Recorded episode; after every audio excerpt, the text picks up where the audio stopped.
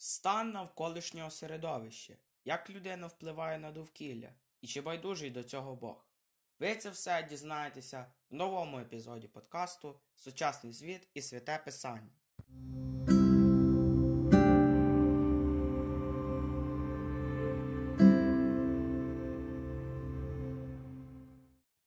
Привіт, дорогі друзі! Радий вас вітати на нашому подкасті, де, як ви знаєте, ми досліджуємо сучасні проблеми з точки зору Біблії. І сьогодні в нас тема, яка турбує багато людей, і це питання забруднення навколишнього середовища. Кому приємно відпочивати у лісі чи біля річки, де розкидане різне сміття? Чи хочеться купатися в озері або морі, на поверхні яких плавають пластикові відходи? А як щодо того повітря, яке ми вдихаємо? Хоч і не бачимо, але розуміємо, яке воно отруйне, особливо у великих містах. За даними Всесвітньої метеорологічної організації, рівень вуглекислого газу в атмосфері досягнув найвищого показника за всю історію.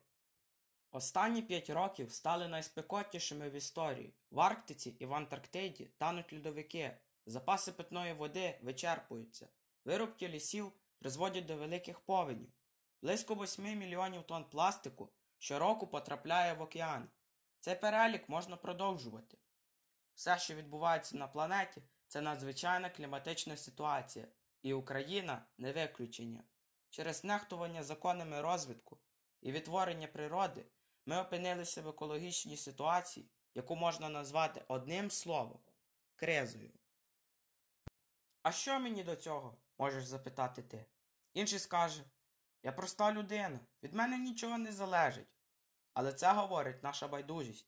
А давайте уявимо собі, що планета Земля це будинок, в якому ми всі проживаємо.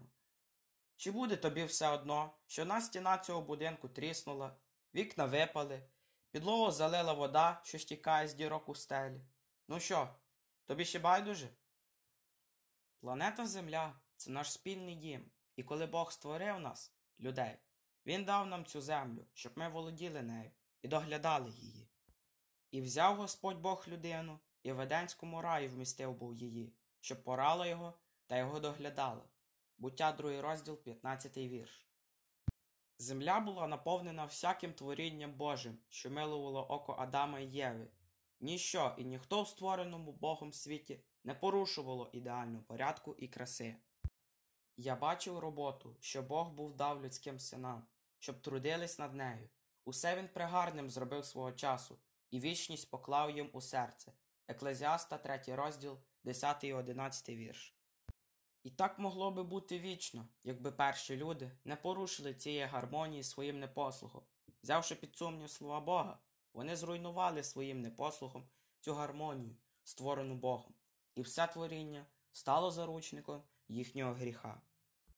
Бо створіння покорилось марноті не добровільно, але через того, хто скорив його, в надії, що й саме творіння визволиться від неволі тління на волю слави синів Божих, бо знаємо, що все творіння разом зітхає разом мучиться аж досі. Римлянам 8 розділ з 20 по 22 вірш. Від часів Адама і Єви гріхи людей на планеті Земля з кожним роком множаться. Учинки тіла явні, то є ворожнечі, сварка, заздрість, гнів, суперечки, незгоди, єресі, завідки, п'янство, гулянки і подібне до цього.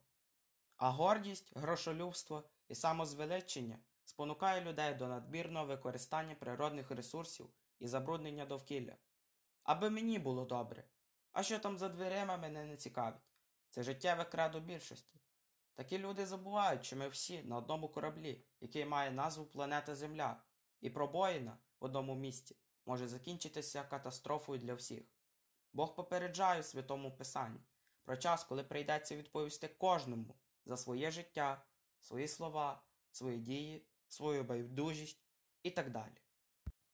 Та гнів твій прийшов, і час настав мертвих судити, і дати заплату рабам твоїм, пророкам і святим, і тим, хто імення Твого боїться малим і великим, і знищити тих, хто нищить землю. Об'явлення 11 розділ, 18 вірш.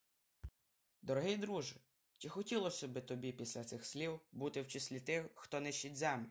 Запрошую тебе проаналізувати своє життя, виявити те, що приносить шкоду навколишньому середовищу, і спробувати виправити свої дії, спробувати стати добрим управителем того, що вручив тобі Господь. Чи то прекрасний провулок, яким ти йдеш на роботу, чи берег річки, де ти насолоджуєшся прохолодою в літній день, чи велике підприємство, яке може фільтрувати шкідливі відходи, щоб не забруднювати повітря твого рідного міста. Чи можеш сказати то те, що довірив Бог саме тобі. Я запрошую тебе сьогодні. Не будь байдужим, не знищуй дім, в якому ми всі живемо. Подумай, як ти можеш допомогти планеті Земля.